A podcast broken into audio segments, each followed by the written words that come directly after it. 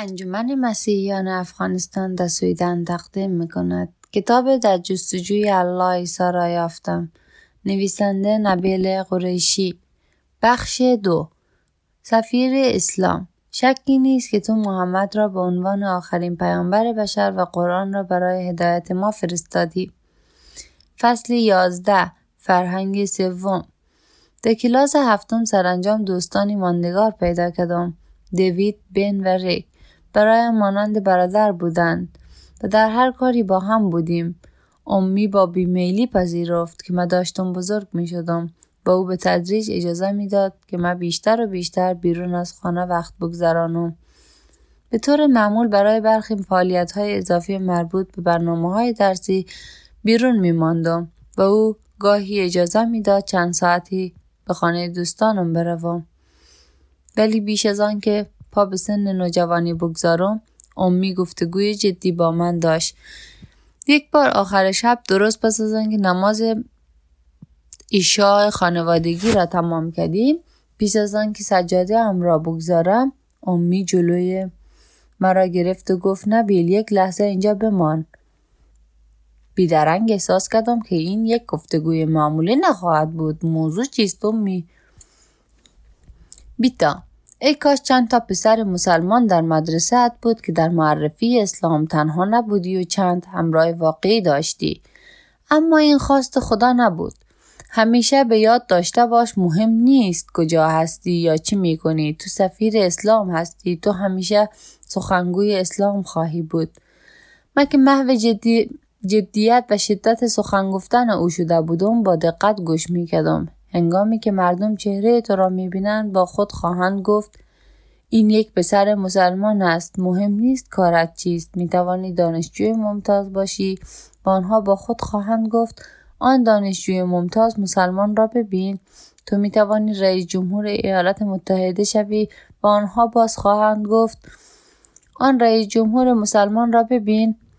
در غرب اسلام برای مردم بیگانه است و خیلی از آنها با آن مخالف هستند. آنها همیشه و بیش از هر چیز تو را اول یک مسلمان می‌بینند. این هویت تو است و باید آن را با آغوش باز بپذیری.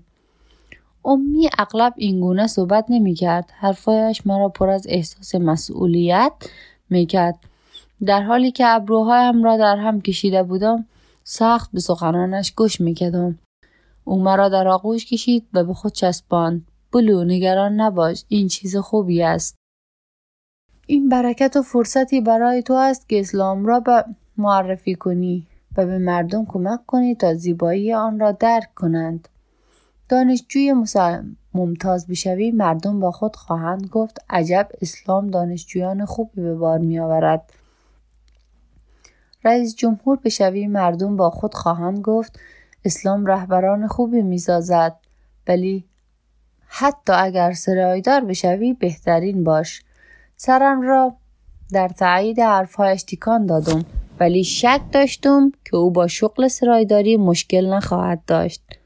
شاباش بیتا هر کاری که می‌کنی در آن کار محترمترین درست کارترین و با وقارترین باش. تا آنکه مردم اسلام را ستایش کنند. بیشترین احترام را به معلمانت بگذار. با آنان همان گونه رفتار کو که با من رفتار خواهی کرد. می‌خواهم مانند هنگامی که آنها را می‌بینم از آنها بشنوم که تو محترم این دانش آموز کلاس هستی. مشروب در اسلام حرام است ولی تو هرگز ناسزا نیز نباید بگویی و هرگز نباید با دخترها به تنهایی وقت بگذرانی. چنان پسر پاکی باش که هیچ کس نتواند با انگشت سرزنش به تو اشاره کند. آنها در دلشان تو را ستایش خواهند کرد زیرا خواهند دانست که تو مایه افتخار هستی یا تو را دوست نخواهند داشت زیرا خود را دوست ندارند. در هر صورت آنها خواهند دانست که اسلام از تو شخص خوبی ساخته است و من این کار را کردم. در مدرسه باورهای اسلامیم را با هر کسی که گوش می‌داد در میان میگذاشتم برای چیزهایی که برایم مهم بود می و سخت تلاش می که اخلاقم و نامم را بالا ببرم. در میان همسن سالهایم کسانی را میشناختم که مشروب می نوشیدند مواد مخدر مصرف می‌کردند رابطه جنسی داشتند. حتی اگرچه هنوز تنها کلاس هفتم بودند شکر هیچ یک از دوستانم این کارها را نمی‌کردند و برای من خیلی سخت نبود که همچنان نماینده اسلام باشم که همیشه بودم. ولی همه چیز رو به تغییر بود. سالهای نوجوانی برای همه سخت است. نوجوانان هویت خودشان را شکل می دهند و به تدریج از هویتی که پدر و مادر پدر و مادر برایشان ساختند دور می شوند.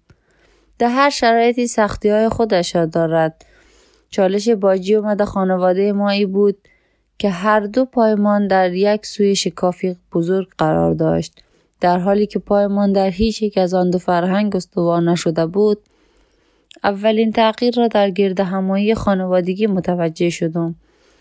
نزدیک به همه خواهران و برادران و امی شمال شرق زندگی می‌کردند و سالی چندین بار همدیگر را می دیدیم. هنگامی که به سن نوجوانی رسیدم پدر و مادرم خالها و دایا همه از من انتظار داشتند. من مانند یک نوجوان خوب پاکستانی رفتار کنم. و من می‌خواستم که نوجوان پاکستانی خوبی برای آنها باشم.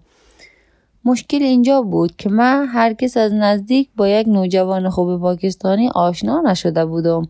پس نمی‌دانستم که چنین نوجوانی چگونه رفتار می‌کرد.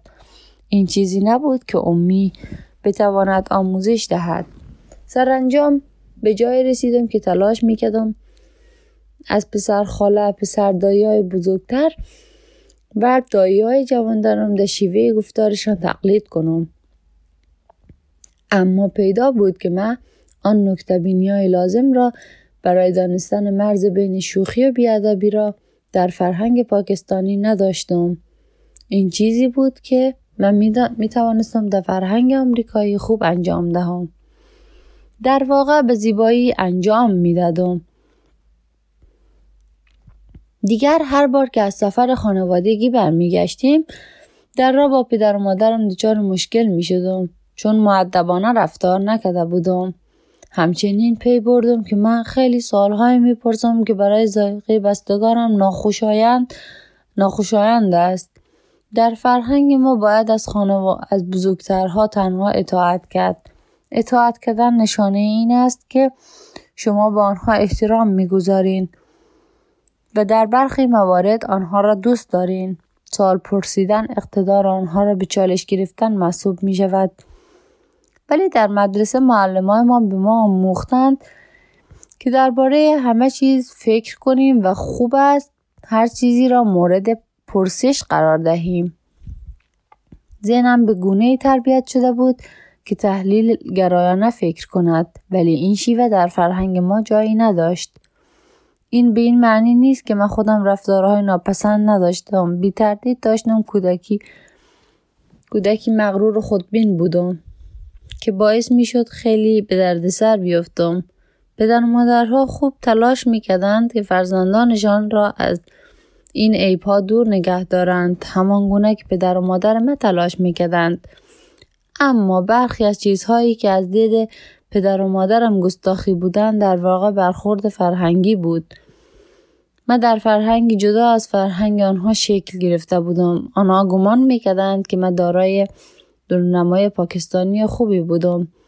ولی جنس من مخلوطی از جنس آسیایی و آمریکایی بود. در مدرسه نیز همین گونه بود. من بیش از اندازه پاکستانی بودم از این رو به خوبی در میان دوستانم نمی گنجیدم مهم نبود که ما چه اندازه با هم درس می‌خوانیم و چه اندازه با هم نزدیک بودیم. همیشه مانعی وجود داشت. هفته آخر مدرسه در دوره راهنمایی را که جشن آخر سال بود هرگز فراموش نمی‌کنم. مرسوم بود که در این, جشن در این جشن برجسته ترین ویژگی های ما را در طول سال تحصیلی معرفی شود.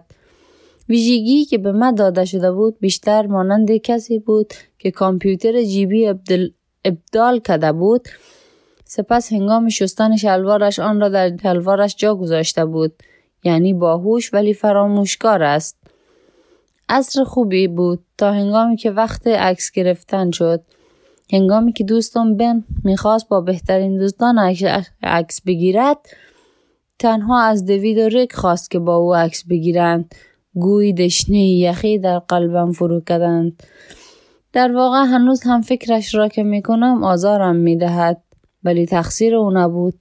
من به طور کامل در هیچ جایی جا نمی گرفتم هیچ کسی درک نمی‌کرد. حتی خودم درک نمی‌کردم دیگر. نه به فرهنگ پاکستانی نه به فرهنگ آمریکایی تعلق داشتم نه به فرهنگی سومی.